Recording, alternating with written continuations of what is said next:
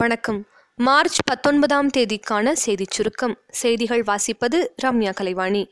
புல்வாமா தாக்குதலை நாடு ஒருபோதும் மறக்காது என்று தேசிய பாதுகாப்பு ஆலோசகர் திரு அஜித் தோவல் தெரிவித்துள்ளார். பேட்டரி வாகனங்கள் பயன்பாட்டை ஊக்குவிக்க ஃபேம் டூ திட்டம் கொண்டுவரப்பட்டது. இந்த திட்டத்தை செயல்படுத்துதல் மற்றும் கண்காணிப்புக்காக அமைச்சகங்கள் அடங்கிய குழு அமைக்கப்பட்டுள்ளது. வங்கி ஏடிஎம்களுக்கு கொண்டு செல்லப்படும் பணம் பறிமுதல் செய்யப்படுவதை தடுக்க தேர்தல் ஆணையம் நடவடிக்கை எடுத்துள்ளது.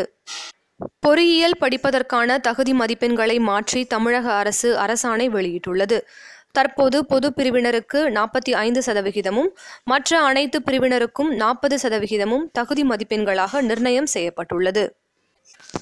மக்களவைத் தேர்தலை முன்னிட்டு புதுச்சேரியில் உள்ள மதுபான கடைகளை இன்று முதல் ஏப்ரல் பதினைந்தாம் தேதி வரை இரவு பத்து மணிக்குள் மூடிவிட கலால் துறை உத்தரவிட்டுள்ளது.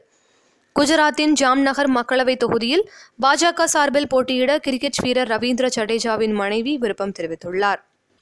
கர்நாடக மாநிலம் மைசூர் மாவட்டத்தில் ஸ்ரீகண்டீஸ்வரா சுவாமி கோவில் தேரோட்டம் வெகு விமர்சையாக நடைபெற்றது.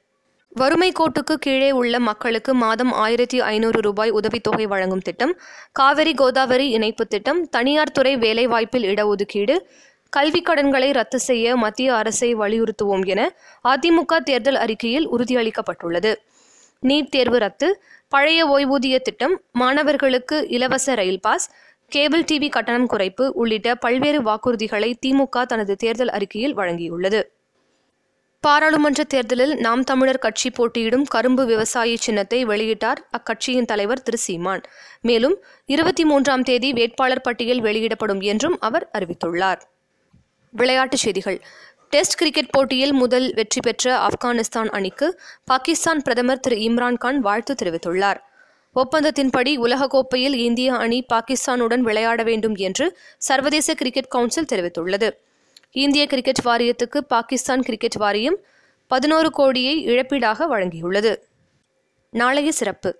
ஹோலி பண்டிகை உலக சிட்டுக்குருவிகள் தினம் சர்வதேச மகிழ்ச்சி தினம் மற்றும் உலக ஜோதிட தினம். இத்துடன் இன்றைய செய்தியறிக்கை நிறைவு பெறுகிறது. மீண்டும் நாளை சந்திப்போம்.